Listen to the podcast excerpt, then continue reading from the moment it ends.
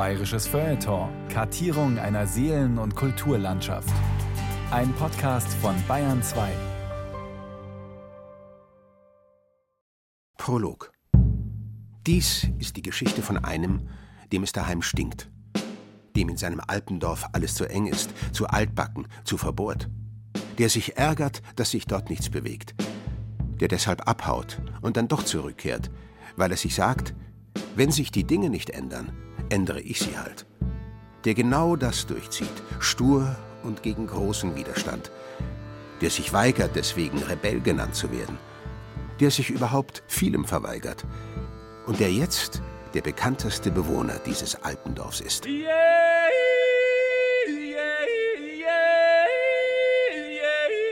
Christian Stückel, der passionierte Theaterberserker. Ein Porträt von Viola Schenz. Orte der Handlung? Das Volkstheater München, ein städtisches Theater gegründet 1903. Und Oberammergau, Gemeinde im Landkreis Garmisch-Partenkirchen, 5000 Einwohner, bekannt für seine Herrgottschnitzer und Lüftelmalereien. Berühmt für die alle zehn Jahre, immer zur vollen Dekade, stattfindenden Passionsspiele. Diese führen die Oberammergauer seit 1634 auf, seit ihrem Pestgelübde. Sie versprachen, im Ort regelmäßig das Leiden Jesu nachzuspielen, falls die Pest ende. Das tat sie wunschgemäß. 2014 werden die Passionsspiele in das immaterielle Kulturerbe der UNESCO aufgenommen. Bekannte Oberammergauer sind Ludwig Thoma, Schriftsteller, Max Streibel, bayerischer Ministerpräsident von 1988 bis 93 und Christian Stückel, Regisseur, Intendant des Münchner Volkstheaters, Spielleiter der Passionsspiele in den Jahren 1990, 2000 und 2010 und für die anstehenden 2022. Erster Akt Der Berserker das ist eigentlich für mich so irgendwie so ein innerer Motor, das Ganze immer in Bewegung zu halten. Ort des Gesprächs? Krachsladen, Feinkostgeschäft und Café. Bahnhofstraße, Oberammergau, erster Stock Hinterstube, rustikales Mobiliar. Christian Stückel sitzt hinter einer großen Tasse Cappuccino. Er hat sich wie immer verspätet und er schaut wie immer aus. Schwarze Jeans, schlecht sitzend und zu groß, weißes Hemd über der Hose, ungekämmte schwarzgraue Locken auf breitem Schädel, Fünftagebart. Verschmitzter Blick, durchdringende, hellwache Augen. Die hat er, selbst wenn er die halbe Nacht über einer Neuinszenierung gebrütet hat. Diesmal gerät der Blick allerdings leicht gequält. Gequält schaut er, weil er, der Kettenraucher, in diesem Hinterzimmer natürlich nicht rauchen darf. Viel lieber säße er draußen, vor Krachsladen, wo er ständig sitzt und raucht und Hof hält. Aber genau das ist das Problem. Man kann sich mit Stückel nicht im Freien in Oberammergau unterhalten, denn ständig bleiben Leute stehen und sprechen ihn an. Nachbarn, Nörgler, Fans, Besucher, chinesische Touristen, die jeden kleinen Oberammergauer Menschenauflauf mit ihrer Handykamera verewigen. Ich mache auf der anderen Seite meinen Job total gern ich habe das immer schon gewusst, dass ich Regisseur werden will. Und das ist eigentlich für mich so irgendwie so ein innerer Motor, das Ganze immer in Bewegung zu halten. Manchmal geht mir das aber auch selber auf den Nerv und manchmal denke ich mir, ich kompensiere damit vielleicht auch Dinge, die sonst im Leben zu kurz gekommen sind, damit und halte das Ganze in Bewegung, damit ich andere Sachen nicht aufkommen lasse. Also wenn ich jetzt nochmal zurückschrauben darf, dann in manchen äh, Ecken meines Lebens anders gehe und vielleicht auf andere Dinge einen größeren Wert lege. Ich finde, das Private kommt bei mir schon zu kurz und ich habe, glaube ich, auch für die Sache auch viel vom Privaten hintlassen und so. Also das manchmal würde ich ganz gerne mal den Pendel anhalten und sagen, also, lass ihn mal stehen, aber der geht's weiter. Doch er selbst gibt ständig den Anstoß. Stückels Devise lautet, es gibt immer was zu tun. Stückel ist Theaternomade. Er lebt abwechselnd in seinem alten Bauernhaus mitten in Oberammergau und in seiner kleinen Münchner Stadtwohnung. Dazwischen lebt er im Auto, auf dem Weg zu irgendeiner Inszenierung. Stückel ist Autodidakt. Das Regieführen hat er nie ordentlich gelernt. Er hat es sich selbst beigebracht, als Jugendlicher mit kleinen Aufführungen in der Gastwirtschaft seiner Eltern. Mit 20 Jahren gründet er in Oberammergau seine eigene Theatergruppe. inszeniert Stücke von Molière, Büchner, Shakespeare. Dieter Dorn, Intendant der Münchner Kammerspiele von 1983 bis 2001, wird auf den jungen Künstler aufmerksam, holt ihn 1987 als Regieassistenten nach München. Stückel steigt zum Spielleiter und Hausregisseur auf und bleibt bis 1996. Es folgen Jahre als Vagabund. Er inszeniert in Wien, Frankfurt, Bonn, Hannover, Köln, Zürich, sogar in Indien. 2002 übernimmt er die Leitung des Münchner Volkstheaters. Er reformiert Jedermann bei den Salzburger Festspielen. Er inszeniert die Eröffnungsfeier der Fußball-WM 2006, initiiert in München das Theaterfestival Radikal Jung, in Oberammergau das Musikfestival Heimatsound. Vor allem ist er seit 1990 Leiter der Oberammergauer Passionsspiele. Er ist ja mit Haut und Haaren und jeder Faser immer dabei und, und sieht da alle mit. Ort des Gesprächs das Pilatushaus, das wohl bekannteste Gebäude in Oberammergau außer dem Passionstheater. Wegen seiner Lüftelmalerei als Fotomotiv bei Touristen beliebt. Im Erdgeschoss die sogenannte lebende Werkstatt, wo Holzbildhauer ihre Arbeit demonstrieren. Im ersten Stock ist vorübergehend das Rathaus untergebracht. Hier residierte zwölf Jahre lang ein Unterfranke. Arno Nunn war von 2008 bis 2020 Bürgermeister von Oberammergau. Die Rastlosigkeit des Christian Stückel kam ihm immer sehr entgegen. Wir werden als Ort wahrgenommen über die Passionsspiele und wir werden auch über den Christian wahrgenommen. Das ist ja keine Frage. Ich meine, der hat Salzburg jedermann, ich glaube, elf oder zwölf Jahre äh, gemacht.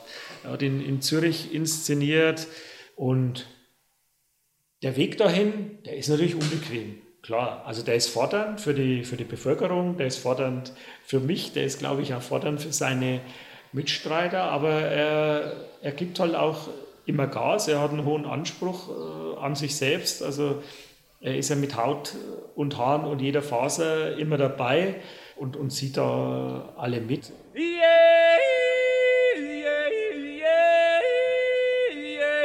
Also es ist ein sehr cleverer Schachzug, weil er so alles Volk dadurch anzieht.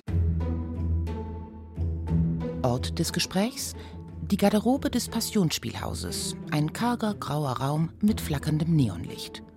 Ursula Burkhardt, Schauspielerin, 1961 in Oberammergau geboren, nimmt sich eine halbe Stunde Zeit. Dann muss sie nebenan in die Maske. Sie spielt die Lady Capulet in Romeo und Julia. Burkhardt hat schon als Kind bei der Passion mitgemacht. War dreimal die Maria, 2010 dann die Maria Magdalena. Sie spielte an verschiedenen Münchner Bühnen, ist Ensemblemitglied am Volkstheater. Im Fernsehen kennt man sie aus der Krimiserie Rosenheim-Cops. Sie ist mit Stückel groß geworden, arbeitet seit Schulzeiten mit ihm zusammen, weiß um seine Anziehungskraft und was seine Umtriebigkeit für Oberammergau bedeutet. Der holt natürlich jetzt auch mit diesen Kultursommern hier eine Menge Leute ins Dorf durch das Heimatsound ist ja Hippie-Dorf auf einmal. Alle kampieren, alle waschen sich in der Ammer. Das finde ich unheimlich charmant. Dann bei Nabucco kommen die Damen im Versace-Outfit, also da kommen die Opernleute. Jetzt bei uns sind junge Leute, also beim Brandner ist wieder ein ganz gemischtes Publikum. Also es wird alles nach Oberammergau gezogen und nicht nur ein Genre wird bedient. Also ich finde das ziemlich clever. Stückel ist Wirtssohn. Seine Eltern betreiben den Gasthof zur Rose. Auf die Volksschule in Oberammergau folgt das Gymnasium im vier Kilometer entfernten Kloster Ettal. Als Schüler gründet er eine Theatergruppe, schreibt Stücke, näht Kostüme, probt mit Freunden. Im Winter lässt er sich als Nikolaus engagieren. Verkleidet von Haus zu Haus zu ziehen, macht ihm weit mehr Spaß, als Hausaufgaben zu machen. Das hat Folgen.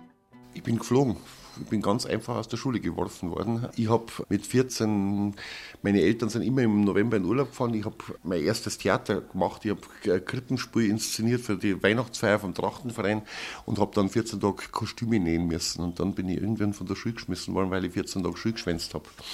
Der Pater Stefan damals, der der Schuldirektor hat mich dann ins Direktorat vorgeladen und ich habe mir damals gedacht, oh Gott, jetzt muss ich zu dem. Dann hat er den Pater Lorenzis gefragt, was hat er denn gemacht, was ist abgelaufen. Dann habe ich gesagt, ja, ich habe Theaterkostüme nähen müssen, deswegen habe ich keine Zeit gehabt für die Schule. Und dann hat er gesagt, der alte Pater Stefan, da hat er doch etwas sehr Sinnvolles getan. Und dann hat der Pater Laurentius gesagt, wenn er die Klasse nochmal betritt, dann gehört er als Lehrer auf. Also äh, ich bin dann von Pater Laurentius hinausgedrängt worden. 1990, wie ich das erste Mal Passionsspielleiter war, wurde Pater Stefan zur Premiere eingeladen. Da saß man irgendwie mit Ministerpräsident Streibel und Pater Stefan und ich an einem Tisch. Und hat der Streibel gesagt, Herr Pater, das ist schon was Schönes, wenn man so sieht, was aus den Buben geworden ist. Dann hat der Pater Stefan gesagt, naja, Stückel war ein sehr schlechter Schüler, aber das, was er heute macht, ist mir lieber als das, was du machst, Maxl. Also ich habe in Etal ja, einfach abgebrochen, habe dann versucht, meine schulische Laufbahn woanders weiterzumachen. Das hat aber alles nicht so funktioniert. Also ich war kein besonders guter Schüler. Außerdem wird es ihm bald zu eng im Ammertal. Wie es sich für Teenager gehört, fühlt er sich unwohl in dem kleinen Dorf. Also ich habe mit 17 18 habe ich eigentlich einen totalen Wunsch gehabt, hier wegzugehen. Ich bin mir eigentlich manchmal ein bisschen vorgekommen wie ein Außerirdischer. Ich habe irgendwie gefühlsmäßig in dieses Dorf nicht reingepasst, also für mich selber. Es stand auf der anderen Seite aber das Passionsspiel und da war ich total begeistert. Ich habe mich 1977 äh, mehr oder weniger selber zum Regieassistenten gemacht und da war ich total begeistert. Da habe ich eigentlich entdeckt, äh, dass ich gar nicht unbedingt auf der Bühne stehen muss und spielen will, sondern dass mir das total fasziniert, was man aus einem Text machen kann, wie man Texte verschieben kann, wie man Musik dazu setzen kann, wie man Licht dazu setzen kann. Mir hat alles, alles mehr fasziniert. Ich habe bloß keinen Einstieg gewusst. Ich wusste nicht, wie wird man Regisseur, wie kann man damit sein Geld verdienen. Ich habe dann Bildhauer gelernt, weil alle meine Vorgänger im Amt des Spielleiters waren Bildhauer. Erst einmal nicht unbedingt zur Freude meines Vaters, der gedacht hat, ich übernehme mal das Wirtshaus. Die Bildhauerei, das war überhaupt nicht meins. Also ich habe dann auch gleich bald nach, ich habe noch Jahr oder zwei Jahre danach geschnitzt, habe versucht, damit Geld zu verdienen, habe aber dann meine Werkzeuge verschenkt. Ich habe gesagt, weg damit, ich will das nicht, ich kann das nicht. Also ich bin kein Bildhauer. Aber ich habe schon einen total starken Drang gehabt, rauszugehen. Und trotzdem gab es aber da das Passionsspiel und das wollte ich auch machen. Immer wieder verschwindet er, um dann doch zurückzukehren. Trotz Begrenztheit, Borniertheit, Bigotterie und was Kritiker Oberammergau sonst noch nachsagen, in einem so berühmten Ort kann die Passionstheaterbühne eben auch Karrieresprungbrett sein. Ursula Burkhardt? Da steht so ein Zehnjähriger auf dieser Riesenbühne mit 5000 Zuschauern und darf da stehen und darf da singen. Ich finde, das ist schon ein Wahnsinnsprivileg für die Kinder hier im Dorf, wie früh man da schon auf so einer Bühne stehen darf und dass es natürlich schon eigentlich fast logisch ist, dass man da eine Begeisterung fürs Theater entwickelt. Zweiter Akt. Das Regietalent. Zwei Dinge beherrscht Stückel wie kaum ein anderer. Eigensinnig sein und Menschenmengen dirigieren. Es gibt eigentlich kaum äh, Distanz, so Regisseur und, und Mitwirkende. Wir sind ein Team. Ja, man fühlt sich so ein bisschen wie eine Riesenfamilie. War ein bisschen gewöhnungsbedürftig. Er ist recht spontan. Also jeder, der mit ihm schon mal gearbeitet hat, weiß, dass man da auf einiges gefasst sein muss. Proben dauern manchmal ein bisschen länger. Wenn es so auf die letzten Proben hingeht, muss man sich schon ein bisschen zusammenreißen bei den Proben. Da erlaubt er also keine Ausreißer mehr. Dompteur der Massen, so nannte ihn mal eine Zeitung. Und Stückel habe den Castingblick. Er sehe auf Anhieb, ob jemand das Talent zum Schauspielen hat. Ich glaube, das hat er hier mit der Muttermilch aufgesaugt in Oberammergau, weil wo sonst kann man das lernen? Der sieht den hintersten falsch stehen und den vordersten gleichzeitig falsch stehen. Der vergisst sich selber total dabei. Der ist einmal rückwärts in den Orchestergraben gestürzt, auf den Rücken gefallen, hat sich nichts getan. Der hat einen unheimlich guten Blick, hat dazu eine Wahnsinnsenergie und eine Begeisterungsfähigkeit. Da, da machen die mit. Ich glaube, das kann nur funktionieren, wenn die mitmachen. Und es ist egal, ob das hier ist bei den Szenen mit 800 Leuten oder bei der WM-Eröffnungsfeier, da war ich auch dabei. Der sieht alles. Wartet doch! Weit! Macht mir die Straße nicht Gut, so geht's. Ort des Geschehens? Das Münchner Volkstheater, noch im alten Haus in der Maxvorstadt. 2002 übernimmt Stückel dort von Ruth Drechsel die zu der Zeit vor allem damit beschäftigt ist, das Haus vor der Pleite zu retten. Eine Studie der Uni München prognostiziert sein baldiges Ende. Christian Ude, Münchens Langzeitoberbürgermeister, gibt Stückel zwei Jahre, das Theater aus seiner Dauerkrise zu führen. Und was macht er? Dasselbe wie in seinem Heimatdorf. Er setzt auf die Jugend, beim Ensemble wie beim Publikum. Und es funktioniert. Volle Säle. Unter anderem Stückels Brandner Kasper sorgt bis heute für ein ausverkauftes Haus. Nicht unwichtig für ein Theater, das sich neben berühmten Bühnen wie den Kammerspielen oder dem Residenztheater behaupten muss. Das Ensemble probt Nathan der Weise. Wer rettete mir meine Wächter? Wer? Ein junger Tempelherr, den wenigen Christian Stückel sitzt in der ersten Reihe. Auf dem Schoß das Textbuch, auf dem Platz links die Soufflöse, auf dem Platz rechts zwei Packungen Zigaretten. Sein Blick wandert zwischen Buch und Bühne. Immer wieder hebt er die rechte Hand, gibt einem der Schauspieler oder der Musikregie Zeichen, wie ein Dirigent, nur ohne Stab und Pult. Dann springt er auf, nimmt die drei Stufen zur Bühne, Zigarette eingeklemmt zwischen Zeige und Mittelfinger. Können wir, das bitte, können wir das bitte auch organischer machen? Das ist mir zu wenig organisch. Wenn, wenn, wenn ich hergehe, schau mal ganz kurz, äh, das, das Mädchensbild ist längst aus meiner Seele. Wenn es je da Wenn es je da war. Abwechselnd übernimmt er Rollen aus den Nathan-Szenen. Manchmal weiß man nicht, ob er gerade den Part spricht oder Regieanweisungen gibt. Können wir, können wir, schau mal, da macht, da muss, macht Moses einen Bogen. Was sollst du denn aber da? Also, wie wenn, Verstehe. du, wie wenn du den Bogen mitgetanzt. Ich glaube, dass er ja die Chance hat dadurch, dass er aus einer Ur-Oberammergauer Familie kommt, die alle tragende Rollen haben, also immer erste Klasse Spieler waren und sind immer noch. Er kommt aus Oberammergau und trotzdem wagt er etwas zu ändern. Ort des Gesprächs eine geräumige Dachwohnung im geschäftigen Ortskern von Oberammergau. Hier lebt Nelly Lang, geboren 1921. Als Kind hat sie 1930 bei der Passion mitgespielt und 1934 bei den Jubiläumsspielen zu 300 Jahren Pestgelübde. Sie ist die Schwiegertochter von Anton Lang, dem wohl berühmtesten Jesusdarsteller in der Geschichte der Passion. Anton Lang spielte den Messias 1900, 1910 und 1922, als die Spiele weltkriegsbedingt zwei Jahre später angesetzt waren. Nelly Lang kennt Christian Stückel, seit er ein kleiner Bub war. Wir haben ihn einfach kennengelernt durch seine allerersten Theaterstücke. Das war ja Shakespeare und Molière und das war bezaubernd, es war einfach unwahrscheinlich lebendig. Die sind eigentlich durchweg sehr positiv aufgenommen worden, weil die Kinder einfach ganz lebendig mitgemacht haben. Und er nahm sie ja so, wie sie sind als Kinder. Und es war immer heiter, fröhliche Sache. Es war schön. Die waren nicht mehr so heilig. Nicht also einfach fröhlich, lustig, kindgerecht. Der hat ein Gespür dafür, was in einem drin ist. Also, ich glaube, dazu ist er einfach unheimlich begabt. Ich habe schon das Gefühl, dass ich, wenn ich auf Schauspielschule vorsprechen bin und dann drauf schaue, dann denke ich mir, ich glaube, dass ich ganz kurz Auge habe, aus wem was wert und aus wem nichts wert. Aber das ist eigentlich manchmal auch sehr ungerecht, weil es einfach wahnsinnig subjektiv auch ist. Und mit dem Dompteur, also ich finde, wenn zwei Leute auf der Bühne sind, ist es unglaublich schwer, die zu inszenieren. Das sind ja dann doch alles Laien, die das freiwillig machen und das ist gar nicht so einfach, dass man die immer motivieren kann. Und er schafft es halt jetzt mal wieder. Also es ist zum Beispiel ganz absolutes Gegenteil von Regietheater eigentlich, weil er lässt die Leute schon auch selber äh, etwas aus sich heraus machen und wenn er merkt, das funktioniert, dann geht er in die Richtung weiter. Er, er verlangt was, aber das mit Gaudi. Dritter Akt. Der Dickschädel. Ort des Gesprächs? Die Kanzlei des Rechtsanwalts Florian Streibel. Im Dachgeschoss eines Geschäftshauses gegenüber dem Passionstheater. Rustikale Einrichtung, Blick auf den Kofel, den Hausberg.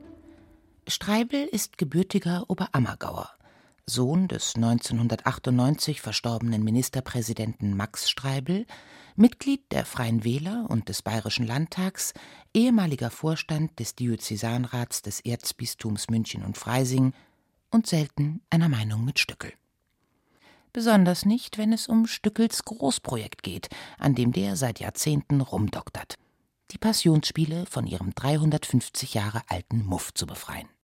Der Christian und ich waren ja zwölf Jahre lang also im Gemeinderat äh, zusammen und da sind dann schon natürlich Auseinandersetzungen über die Passion, weil der Christian das als Kunstwerk sieht und als Gemeinderat, der auch für die Finanzen verantwortlich ist, sieht man das natürlich auch immer von einer äh, finanziellen Seite und da prallen äh, unweigerlich Welten aufeinander. Und da muss man sagen, diese Spannung muss ein Gemeinderat äh, und ein Dorf dann auch aushalten. Und äh, es war im Grunde halt sozusagen bei der letzten Passion 2010 der große Erfolg im Grunde, dass man gesagt hat, man macht das erste Mal in der Geschichte ein Budget für die Passion. Und in diesem Budgetrahmen muss sich dann auch der Künstler bewegen. Und bei den Passionen vorher war es so, dass halt das Budget, äh, dass keins gab, sondern man hat halt geschaut, am Schluss, wie viel hat es gekostet. Und da muss man natürlich auch äh, sagen, so geht's halt nicht. Man hat auch eine Verantwortung gegenüber den Steuergeldern gab es einmal eine Auseinandersetzung, ich weiß nicht mehr genau, was es war. Auf jeden Fall, da ist er dann ja, auch, war es vielleicht sogar auch die Nachtpassion oder auf jeden Fall, er ist aufgesprungen, hat auch ein Stück Papier aus der Tasche gezogen und gesagt, das ist mein Vertrag, der habt's und wenn du das anders wollt, dann geh, dann höre auf. Also da, und hat natürlich, sagen wir, über die Opposition sozusagen im Gemeinderat wütestens hergezogen. Also da sitzt man dann schon drin und sagt sich, naja, hm, äh, da kann er auch sehr massiv werden, wenn es um seine Interessen geht. Auch Florian Streibels Vater Max, der bayerische Ministerpräsident, hat hier als Lokalpolitiker begonnen. Das Härteste, was er in der Politik erlebt habe, sei der Gemeinderat von Oberammergau gewesen, hat Max Streibel mal gesagt. Es gibt ein starkes Traditionsbewusstsein im Ort, an dem viele Oberammergauer stur festhalten. Und es gibt den sturen Stückel. Für den ehemaligen Bürgermeister Arno Nunn eine wohlbekannte Konstellation. Wenn er sich für ein Thema begeistert, dann, dann brennt er einfach dafür. Und das wirft man ihm halt oft auch hier mal vor, dass er halt dann sagt, gut, entweder wir machen so oder gar nicht. Und das ist natürlich was, was die Bürgerschaft oder Teil der Politik äh, sich dann schwer tut zu sagen, ja, der muss doch zum Kompromiss bereit sein. Und ich sage halt, das geht in der Kunst nicht. Ich glaube, die Künstler, die erfolgreich sind oder die Kreativen, die leben davon, dass sie eben in ihrer Zielverfolgung konsequent sind. Mit dieser Konsequenz oder mit dieser Gradlinigkeit und vielleicht ab und zu fordernden Weise eckt er natürlich an. Also das ist so schwierig, Dinge vorwärts zu treiben. Und wenn da nicht Leute drin sitzen im Gemeinderat, die einfach sagen, so, wir wollen jetzt unbedingt irgendwas Innovatives, dann geht es in diesem komischen Demokratiegesülze total unter. Ja, ich darf doch meine Meinung sagen und dann geht alles runter und geht alles runter und ich habe das Gefühl, also ein Gemeinderat bewegt sehr, sehr wenig. Und das ist aber, glaube ich, nicht nur bei uns, sondern es ist auch an anderen Orten, da wird alles, letztlich wird immer nach dem kleinsten gemeinsamen Nenner gesucht, wenn nicht irgendjemand da ist, der, der einfach sagt, so, und jetzt machen wir mal was ganz was Großes und der da die Kraft hat, das durchzuziehen gegen so ein demokratisches Gremium. Das Passionsspiel ist die Seele Oberammergaus. Zumindest wird das nach außen gerne so dargestellt. Vor allem aber ist das Spiel die wichtigste Finanzspritze, die das Dorf für die nächste Dekade wirtschaftlich am Leben hält. Darauf konnten sich die Oberammergauer immer bequem verlassen. Jedenfalls bis zum Frühjahr 2020. Denn dann kam Corona. Die Pandemie stellte auch den kleinen Ort auf den Kopf. Die Spiele 2020 wurden abgesagt und auf 2022 verschoben. Ausgerechnet ein Passionsjahr ging verloren. Noch dazu wegen einer Seuche. Ein Schicksalsschlag mit Symbolkraft. Schließlich war es 1633 ja eine Seuche, die Pest, auf der das Passionsspielgelübde beruht. Und es gibt noch eine historische Parallele. Genau 100 Jahre zuvor hatte ein ähnliches Schicksal das Dorf ereilt, als die Spiele von 1920 auf 1922 verlegt werden mussten, wegen der spanische Grippe-Pandemie. Stückel hatte Tränen in den Augen, als er im März 2020, acht Wochen vor der Premiere, das vorläufige Ende bekannt gab. Inzwischen aber hat sich für ihn die Welt weitergedreht. Im ersten Moment trifft dann das, im ersten Moment ist man ein bisschen geschockt, weil man ja so viel vorbereitet hat, weil man so viel darauf hingearbeitet hat. Und dann lasst man es aber auch liegen und dann denkt man sich, ich kann mir jetzt nicht ständig da traurig machen, dass ich das Passionsspiel nicht gehabt habe, sondern es kommt wieder und das passiert jetzt wieder und dann geht es wieder weiter. Gestern saß ich da mit meiner Gewandmeisterin und bin die Kostüme durchgegangen, habe die Rollen angeschaut, wer macht doch was, welche Veränderungen müssen wir machen. Wir wissen, dass junge Leute größer geworden sind und so, da müssen wir ein paar Kostüme umnähen, aber ansonsten bereiten wir jetzt das Passionsspiel vor, in dem wir es gemacht haben. Wir fangen jetzt dann irgendwie im Januar zum Proben und dann geht es aufs Passionsspiel 22 zu. Ob da jetzt ein Zwarer oder ein Nuller da vorne dran steht, ist, ist im Augenblick egal. Die Absage fand sogar im fernen Westfalen Widerhall und Mitleid. Sie inspirierte den Lyriker und Kabarettisten Fritz Ekenga zu einem Gedicht, für das sich der gebürtige Bochumer eigens ins tiefste Bayerisch vorwagte. Am Ende von Sissa Kreitz heißt es: Das wunderschöne Ammertal ist jetzt a greisligs Jammertal. Mir dürfer da in Oberbayern heuer nicht das Leiden feiern. Das ist der Oberammergau. Zweng Corona, der bläden Sau. Vierter Akt Der Reformator. Grundsätzlich war das Gefühl da, es muss sich was verändern. Und deswegen sind die Leute auch bei manchen Sachen mitgegangen, die ich wollte, wo ich gesagt habe, da, da muss sich was verändern. Wenn ich zwei Vorgänger eigentlich haben wir so richtig das Generationsloch hinterlassen, die haben es nicht mehr geschafft, junge Leute mit ins Passionsspiel hineinzunehmen. Und ich glaube, der Gemeinderat hat gewusst, da muss was passieren. Man hat mir natürlich dann im nächsten Augenblick mit Otto Huber eigentlich einen Wow-Wow an die Seite gesetzt. Also an der quasi dann von dramaturgischer Seite auf mich aufpassen soll. Otto Huber und ich waren uns völlig fremd, wir haben uns gar nicht gekannt. Der Otto war 15 Jahre weg, der ist aus Lauingen gekommen und man hat uns da quasi gemeinsam an einen Tisch gesetzt. Und ein Punkt war zum Beispiel einfach der Antijudaismus im Spiel. Also da hat es dann Riesenstreitereien ergeben, weil ich natürlich weitergehen wollte, wie manche Gemeinde die bereit waren zu gehen. Ich wollte da viel schneller vorwärts kommen und habe das dann eigentlich erst beim zweiten Mal 2000 geschafft, da große Schritte zu machen, also auch was die Textreform und was die Auseinandersetzung mit den Texten anbelangt. Aber das Dorf war reif für Reformen und äh, deswegen sind sie auch bei vielen Sachen mitgegangen. Ich habe dann die erste verheiratete Frau zu Maria gemacht. Ich habe versucht, auch das Katholische aufzureißen und zu sagen, wir müssen auch die Protestanten total mit einbeziehen. Wir müssen gemeinsam Gottesdienst feiern. Wir müssen ein anderes Verhältnis zum Judentum haben. Wir müssen zehn Jahresrhythmus ist ja ein Riesenrhythmus, dass wir auch Bühnenbild, Kostüme auch der Zeit anpassen müssen, dass wir also mitgehen müssen. Also jedes Jahrzehnt hat eine eigene Farbigkeit. Du kannst kannst eigentlich Farben, die du zehn Jahre vorher gut fandst, nicht mehr gut finden. Also vielleicht einfach habe ich dann aber an bestimmten Stellen einen riesen Dickschädel und sage einfach, ich will das so und ich will das so und das werfen mir ja auch manche vor im Dorf, dass ich dann einfach meine Sachen Kopf durch die Wand durchsetze und sage, ich mache es nur so und anders mache ich es nicht. Tradition kann was Schönes sein. Aber hin und wieder muss man sie zum Leben erwecken, hat Stückel mal in einem Zeitungsinterview gesagt. Das Problem, nur gebürtige Oberammergauer dürfen bei den Spielen mitwirken. Fremde haben kein Mitspracherecht. Frische Ideen von außerhalb kaum Chancen. Nelly Lang weiß um die urkatholische Tradition im urkatholischen Oberammergau. Natürlich ist die Art, wie er manches macht, auch vielleicht vom kirchlichen oder religiösen Blick her manchmal etwas schroff, aber andererseits genau in dem, was er geändert hat, hat er ja das Christusbild verändert. Und das, meine ich, passt in unsere Zeit. Ich hatte schon im Anfang meine Schwierigkeiten zu denken, ja, muss man jetzt das unbedingt umstoßen? Es ist eine lange Tradition und es ist bis jetzt gegangen, aber manchmal waren eben auch etliche Enttäuschungen bei Besetzungen von Frauen, die im Grunde aufgrund dieser Altersgeschichte zu jung besetzt worden sind, wie Marien zum Beispiel, da sagt man sich ja, das muss doch nicht sein. Aber später, als dann die Reform durchgegangen ist, da war ja der Christian enorm, das sofort aufzufassen. 1990, ein, zwei Monate später hat er ja schon, glaube ich, ein paar hundert Frauen noch zusätzlich eingesetzt ins Spiel. 1990 ging es drunter und drüber.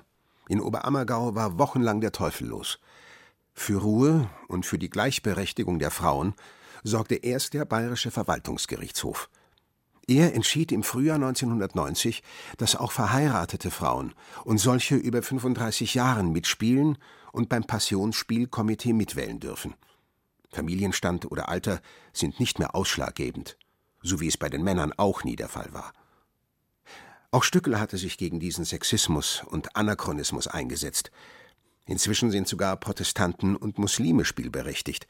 Hauptsache, man ist in Oberammergau geboren oder lebt mehr als 20 Jahre dort.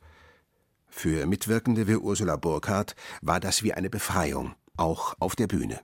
Also ich finde es sehr gut, was er durchgeboxt hat. Viele Dinge waren nicht mehr zeitgemäß. Diese Frauenregelungen, dass nur Verheiratete und unter 35 oder so, also das geht einfach alles nicht, stimmt auch nicht. Also ich muss sagen, 2010 war das erste Mal, wo ich wirklich gedacht habe, jetzt passt mein Alter zu dieser Rolle. Und jetzt hat es eigentlich zum ersten Mal gepasst, weil ich einfach auch eine andere Frau bin mit Anfang 50 oder Ende 40. Ich bin eine reife Frau und kein junges Mädchen mehr. Am Morgen um 6 Uhr heraus. Durch den strahlenden Morgen die Serpentinen herauf nach Oberammergau. Ein entzückendes Nest. Um 8 Uhr beginnen die Passionsspiele. Farben, Kraft, Volkstum. Man wird gepackt, und manchmal bis zu Tränen gerührt. Man muss das Volk wieder zu den Quellen seines Volkstums zurückführen, dann bekommt es auch wieder Sicherheit und Instinkt. Die Szenen vor Pilatus waren geradezu Musterlektionen über den Juden. So hat er es immer gemacht und so macht er es auch noch heute. So notierte Josef Goebbels am 21. Juli 1930 in sein Tagebuch. Gemeinsam mit Hitler besuchte Goebbels in jenem Sommer eine Vorstellung der Passionsspiele. Goebbels, der künftige Reichsminister für Volksaufklärung und Propaganda und Leiter der Reichskulturkammer, war damals, drei Jahre vor der Machtübernahme der Nationalsozialisten, bei der NSDAP bereits für Propaganda zuständig. Für Goebbels ging es bei der Oberammergauer Passion weniger um ein religiöses Spiel als um ein Stück wahren Volkstums, wie er es nannte, das der antijüdischen Nazi-Ideologie Raum schaffen sollte. Hitler stufte die Jubiläumsspiele 1934 als, so wörtlich, reichswichtig ein. Bei manchen Oberammergauern fand das Gehör. Der damalige Bürgermeister Raimund Lang meinte bei einer Gemeindeversammlung am 14. März 1939, die Passion sei das antisemitischste Spiel, das wir überhaupt kennen. Nun kann man den Oberammergauern nicht vorwerfen, dass die Nazis sie vereinnahmten, sie für ihre Zwecke missbrauchten. Das taten sie mit vielem. Aber man kann manchen von ihnen vorwerfen, dass sie sich gern missbrauchen ließen, wie es Stückel später mal formulierte. Und man kann ihnen vorwerfen, dass sie nach 1945 mit den Altlasten lange nicht aufräumten, dass sie sogar den einstigen Nazi-Sympathisanten Anton Preisinger noch 1950 und 1960 zum Jesus-Darsteller wählten. Man kann ihnen vorwerfen, dass sie nach dem Zweiten Weltkrieg keine Anstalten machten, ihren Spielen den Antisemitismus auszutreiben. Auch hier musste der Anstoß von außen kommen. Amerikanische Intellektuelle wie Leonard Bernstein oder Arthur Miller protestierten gegen die negative, stereotype Darstellung der Juden als blutrünstige Christusmörder auf der Passionsbühne. Sie riefen zum Boykott der Spiele auf. In den späten 1960er Jahren folgte weitere Kritik von unerwarteter Seite. Ausgerechnet der Vatikan forderte die Oberammergauer auf, ihr Spiel grundlegend zu erneuern. Im Zweiten Vatikanischen Konzil war erklärt worden, dass die Juden nicht für Jesu Tod verantwortlich sind. Das sollte sich auch weltweit auf den Passionsspielbühnen zeigen, so wollte es Rom. Doch stur wie sie waren, ignorierten die Oberammergauer die Aufrufe aus Rom und die aus den USA und änderten nichts. Die Folge? Den Passionsspielen 1970 entzog der Vatikan seine Zustimmung, die sogenannte Missio Canonica. Erst dieser kirchliche Liebesentzug brachte Oberammergau so weit, mit amerikanisch-jüdischen Organisationen in Kontakt zu treten und mit ihnen den Passionstext zu überarbeiten – Christian Stückel erinnert sich, wie sich das Anfang der 70er Jahre zutrug, bei den ersten Treffen mit Rabbiner Mark Tannenbaum, das war damals der Verantwortliche beim American Jewish Committee und mir hat man ein Schreckbild aufgebaut von diesem Rabbiner, der da irgendwie das Passionsspiel zerstören will oder so. Also äh, in die 70er Jahre war das der Umgang damit unglaublich komisch. Und dann habe ich schon in die 70er Jahre ein sogenanntes Schwarzbuch der ADL, äh, Anti-Defamation League und Jewish Committee gelesen. Bin dann zur Oper hier und habe gesagt, Opa, was ist ein Anti-Judaismus? Ich habe das nicht kapiert als, als 12-, 13-Jähriger, was ist eigentlich Anti-Judaismus? Und irgendwie hat der Opa immer scheiße reagiert. Er, hat einfach, er ist einfach weitergegangen, er hat nicht geantwortet, er ist dem Ganzen aus dem Weg gegangen und zwischendrin hat er bloß aber gesagt, die Juden wollen unser Passionsspiel kaputt machen. Und ich habe als Kind bin da total damit konfrontiert worden. Und für mich war das war eines der vorrangigsten Dinge, wo ich gesagt habe, also wir müssen, das erste, was ich 1990 schon gesagt habe, also wir müssen diese tatsächlich berechtigte und sehr berechtigte Kritik am Spiel, die von jüdischer Seite kommt, wirklich beackern und bearbeiten und wir müssen da uns total damit auseinandersetzen. Das war nicht immer leicht, weil diese jüdischen Organisationen sitzen in Amerika, die deutschen jüdischen Organisationen haben sie da gar nicht eingemischt irgendwie, haben sie also immer sehr bedeckt gehalten. Also war die Ebene des Miteinanderredens äh, eigentlich über drei Jahrzehnte sehr schwierig und das hat sich eigentlich erst über drei Passionsspiele immer mehr verbessert. Aber jeder Punkt der Kritik war eigentlich berechtigt. Also das Passionsspiel hatte schon ganz klare antijüdische, antisemitische Züge drin. Ich glaube, ohne die Aufarbeitung war das Passionsspiel kaputt gegangen. Das Passionsspiel musste dringend reformiert werden. Das war klar. Auch den Mitgliedern des Gemeinderats. Die Zeit war reif für einen Christian Stückel. 1987 wählte der Gemeinderat den 24-Jährigen zum jüngsten Spielleiter. Sehr knapp zwar, mit neun zu acht Stimmen, aber immerhin. Stückel macht sich an eine Neubearbeitung des Textes, befreit ihn von seinen antisemitischen Altlasten. Waren die Juden in älteren Inszenierungen eine blutrünstige Masse, sind sie jetzt ein in sich zerstrittenes Volk unter dem Druck der römischen Besatzung. Bei der Textfassung 2010 schreibt er die erste halbe Stunde völlig neu, betont jetzt den jüdischen Jesus. Es gibt jüdische Attribute auf der Bühne wie Menora und Tora-Rolle. Und auch für die kommenden Spiele feilt er weiter am Skript. Sein Einsatz wird gewürdigt. Im März 2021 bekommt er die renommierte Buber-Rosenzweig-Medaille verliehen für sein Zitat Engagement gegen christlichen Antijudaismus. Stückel habe die Oberammergauer Passionsspiele mit Geduld und Ausdauer Zug um Zug überarbeitet. Er stehe ein gegen Antisemitismus und Rassismus, so die Jury. Im Juli 2021 erhält er den Abraham Geiger Preis. Er habe die international bekannten Passionsspiele erneuert.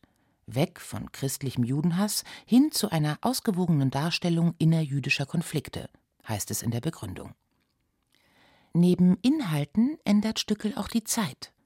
Statt tagsüber finden die Spiele 2010 nachmittags und abends statt und die Kreuzigung vor dunklem Nachthimmel. Gegen den Widerstand von Gastwirten und Souvenirhändlern, die Geschäftseinbußen befürchten. Er weiß, er mutet seinem Dorf einiges zu. Doch für Stückel hat manche Reform ganz praktische Gründe. Daher mag er auch nicht das Etikett Rebell ich sehe mich überhaupt nicht als Rebell. Für mich war jeder Schritt, den ich gemacht habe, irgendwie notwendig. Es hat immer wieder so Punkte gegeben, wo es dann auch gleich Bürgerbegehren gegeben hat, wie zum Beispiel beim letzten Mal mit der Durchsetzung der Spielzeitänderung aus einem reinen Tagspiel äh, in ein Tag-Nacht-Spiel hineinzugehen ich habe einfach gewusst, da wird die Mehrheit der Bevölkerung mitgehen. Da habe ich gar keine Angst, weil ich einfach, wir haben einfach von, von unserer ganzen Situation im Ort, die Situation, dass die ganzen jungen Leute nach München zum Arbeiten gehen, nach Garmisch, nach Augsburg, überall hier, weil wir hier nichts haben und dass es den Leuten dann der Abend die Möglichkeit gibt, wieder am Passionsspiel teilzunehmen. Also ich habe ganz sicher gewusst, also da geht die Mehrheit der Bevölkerung mit und wenn man was verändern will, dann muss man immer wissen, du wirst immer welche haben, die, die deine Gegner sind, aber du wirst immer welche haben, die total mit dir gehen. Ich habe so viele Leute, die mit mir gehen, dass ich sehr gut aushalten kann, dass welche da sind, die halt nicht mit mir gehen. 1986 zum Beispiel, da ist AIDS das große Thema in Deutschland – und die Oberammergauer führen in jenem Jahr das Pestspiel auf, eine Art Probe für die Passion, bei der man nach Schauspieltalenten Ausschau hält. Der junge Stückel inszeniert damals das Pestspiel. Er sieht Klärungsbedarf. Er räumt auf mit Vergleichen wie AIDS gleich Pest gleich Strafe Gottes. Und er bringt das halbe Dorf gegen sich auf. Dann habe ich das total umgedreht und habe das ganze Stück irgendwie auf den Kopf gestellt und habe gesagt, da gibt es zwar einen Pfarrer, der, der das erzählt, aber da muss es auch Leute geben, die sagen, so ein Schmarrn, das gibt es gar nicht. Das hat einfach mit meinem Gottesbild nicht zusammengepasst und dann habe ich es total verändert, total, und die Obama sind so erschrocken, dass es eben die Unterschriftensammlung gegeben hat und die, die wichtigste Rolle im Pestspiel ist der Totengräber und dann hat bei mir auf die Haustür geschrieben, Totengräber von Oberammergau, zieh bei alleine, sonst bekommst du nasse Beine. Damals habe ich schon, also wie die, da 1800 Leute gegen mich Unterschriften gesammelt haben, da ist mir gleich der Herpes ausgeblüht irgendwie. Also so, so, so innere Panik habe ich auch gehabt, weil ich gemerkt habe, ich habe was aus bestem Wissen und Gewissen gemacht, aber sie fallen jetzt plötzlich über mich her. Aber das war das erste Passionsspiel. Die anderen Passionsspiele waren viel leichter und viele haben es auch kapiert, dass sich was verändern muss. Kaum einer seiner Kritiker damals will sich heute dazu äußern. Vielleicht auch, weil sie wissen, dass sie der Zeitgeist überholt hat, dass sie heute mit ihrer Meinung allein dastünden, dass sie gegen Stückels Starrsinn und Popularität eh keine Chance hätten. Auch Florian Streibel denkt heute anders über seinen einstigen Gegner im Gemeinderat. Das äh, ist eigentlich der Motor der Passion. Ich glaube, da gibt es keinen im Dorf, der das anders sieht, sondern dass man sagt, das waren notwendige Schritte, die man gegangen sind. Und da ist ja auch heute die Theologie auch weiter wie früher. Nur muss man sagen, gut, das ist im Grunde auch, sagen wir, das große Verdienst von den Dramaturgen Otto Huber, der ja die Texte bearbeitet hat und der im Grunde das da also auch mit äh, langen Gesprächen mit äh, ja, jüdischen Organisationen dann eigentlich das Ganze auch aufgearbeitet hat. Also und dann gibt's natürlich, gab es auch theologische Begleiter von der katholischen Kirche und evangelischen Kirche, wo man da dann das gemeinsam gemacht hat. Also da muss man sagen, da muss der Herr Stückel vielleicht auch die Lorbeeren ein bisschen mehr verteilen. Fünfter Akt, der Champion. Wunderbar, die Stimmen sind wunderbar, der Chor ist fantastisch und das Orchester ist top. Also ja, als Oberammergauer muss man sowieso dazu stehen. Ja. Der spricht so nett bayerisch. Und ist locker, nicht zu verkrampft. Ursprünglich. Ja, ich mag ihn sehr gern. Der ist im Volkstheater auch immer mit im Publikum, wenn er seine eigenen Stücke nochmal anschaut. Alles, was er bis jetzt in die Hand genommen hat, passt. Ja, Stückel ist bekannt. Er ist ja in München äh, unterwegs und aktiv und der macht es halt anders als die anderen. Ja gut, ich meine, finde es einmal ganz gut, dass er eigentlich in seinen Geburtsort sowas beibringt. Und man sieht ja auch, dass ihm die Menschen folgen. Also das finde ich ja toll. Ich finde es eine tolle Geschichte, dass er hier eine Oper nach Oberammergau gebracht hat. Also weiter so.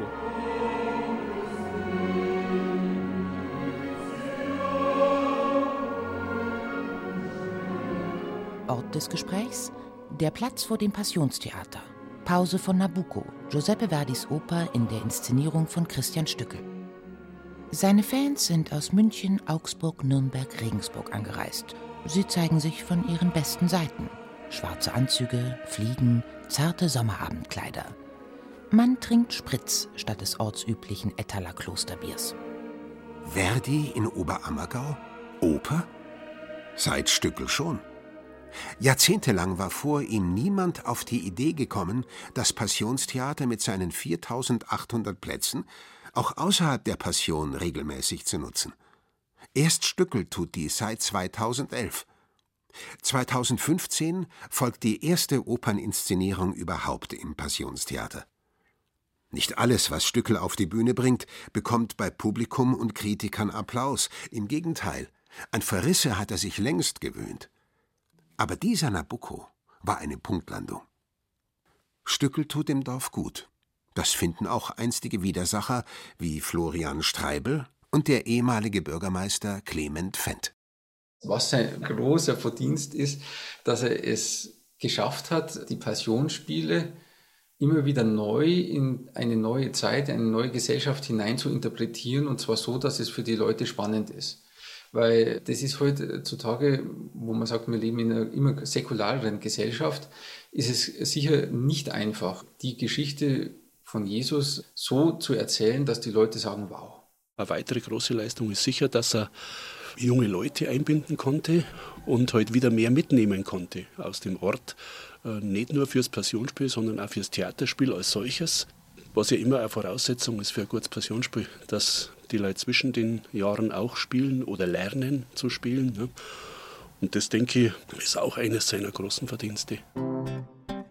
Der Herr Spielleiter und Intendant steht hinter der Abendkasse und hilft beim Kartenverkauf. Er führt die Besucher zu ihren Plätzen. Dazwischen bitten ihn ältere Damen um ein Autogramm. Und wenn in der Pause Not am Mann ist, zapft halt er das Bier. So viel Nähe und Bodenständigkeit liebt das Publikum. Diverse Auszeichnungen hat er, auch den Bayerischen Verdienstorden, den Oberbayerischen Kulturpreis, den Oberbayerischen Integrationspreis. Kriegt man davon Allüren? Ja, meinen manche Oberammergauer. Die meisten wissen aber auch, was sie ihm zu verdanken haben. Sie wissen um seine Fangemeinde da draußen und dass der Ort ohne ihn nicht kann. Also mir sagen die Leute schon noch, dass ich arrogant wäre dabei. Also dass halt manche Leute sagen, ich grier's nicht mehr und ich denke mir ganz auf die, wisst ihr, ihr schaut alle auf mich, ihr schaut alle auf mich und wenn ihr mal irgendwie durch die Straße geht und jemand nicht gesehen habt, dann bezieht ihr das sofort als ein Ding, aber komischerweise ist dann so eine Erwartungshaltung. Alle kennen mich und alle wollen auch von mir gekannt sein und so und das, dem kannst du gar nicht gerecht werden oder so. Aber deswegen wird man schon oft Arroganz nachgesagt. Also was ich selber hoffe, dass ich die Arroganz relativ unten halten kann.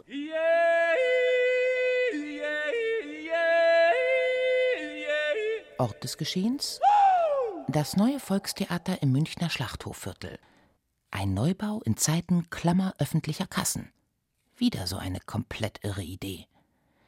Das alte Theater an der Brienner Straße war zu klein geworden, außerdem marode. Umso besser.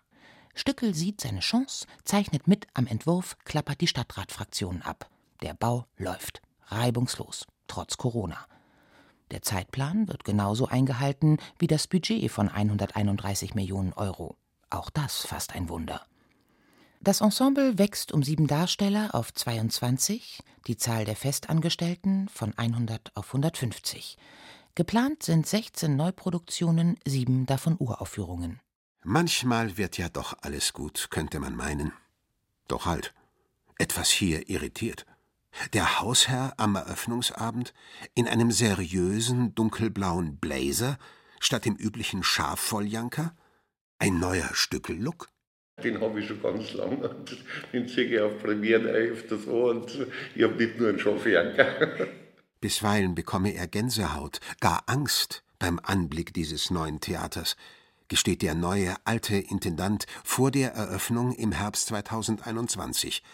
Aber ja, sagen wir so, also das Theater steht jetzt. Es hat jetzt lange gedauert, bis es in die Gänge kam und das hat man natürlich so an manchen Moment hat Angst gemacht. Aber jetzt, wo es läuft, ist diese Angst vorbei. Ich glaube, da muss man jetzt Erfahrungen sammeln, da muss man jetzt irgendwie vielleicht auch einmal über das Ziel hinausschießen. Da muss man schauen, also die machen mir jetzt keine großen Gedanken. Mächtig stolz ist er natürlich auf sein niegelnagelneues Volkstheater, inklusive Künstlerwohnungen und Betriebskindergarten, auf die roten Backsteine und den weiten Torbogen draußen, auf das kühn geschwungene Treppenhaus drinnen, das gelb, türkis, beige, grün, blaue Foyer, den 30 Meter hohen weißen Bühnenturm, die drei Bühnen, eine sogar zum Drehen, den variablen Orchestergraben, den Platz für insgesamt 900 Zuschauer. Münchens Kulturbourgeoisie jedenfalls gab sich am Eröffnungsabend entzückt. Und jetzt? Nach der jahrzehntelangen Reform der Passionsspiele und dieser tollen Bühne, was bleibt da eigentlich noch an großen Projekten? Es herrscht in mir nicht ständig der Versuch, immer wieder Großprojekte in Angriff zu nehmen. Ich habe meine Arbeit, ich mache meine Arbeit gern, ich bin gern Theaterregisseur. Ich sehe mir im Augenblick nichts mehr als nach Urlaub, wo ich einfach nach Indien fahre oder was weiß ich. Das sind so viele Sachen, die da passieren können. Das sind jetzt zwei große Sachen gewesen und eins habe ich ja noch vor mir und dann werden wir weitersehen. Jetzt wird er 60. Für manche eine Zäsur oder auch eine Zeit zum Nachsinnen. Ich finde es ja witzig, wenn man so einen 60er vor sich hat, dann denken alle, jetzt macht man da sich da große Gedanken drüber. Das hat man schon beim 50er gemacht, das meint man jedes Jahr Silvester. Jetzt mache ich mein Leben anders, jetzt läuft es. Meins läuft ja ganz gut irgendwie. Also ich habe meinen Beruf, den ich gern mache. Ich, natürlich passieren Sachen da, wo man sagt, jetzt ist es im Nachhinein anders gemacht. Natürlich gibt es Geschichten, aber die verzeiht man nicht im Radio. Epilog der Philosoph. Ab und zu muss er raus. an einen völlig anderen Ort. In seinem Fall nach Indien. Für ihn, der von vielen zum Fachmann fürs Katholische erklärt wird, sei Religion etwas total Offenes. Er hat hinduistische Freunde und muslimische. Und doch, nirgends kann sich Stückel so heimatlich katholisch fühlen wie im exotischen Indien. Und wenn er dann zurückkommt, stellt er immer wieder fest, trotz seiner radikalen Änderungen ist die Welt in Oberammergau nicht untergegangen. Das ist ja manchmal im Leben so, du gehst auf einer Straßenseite und gehst stur auf der Straßenseite, plötzlich ist auf der anderen Straßenseite ist was. Und entweder du reagierst drauf oder du gehst weiter und gehst in den Chaos weiter.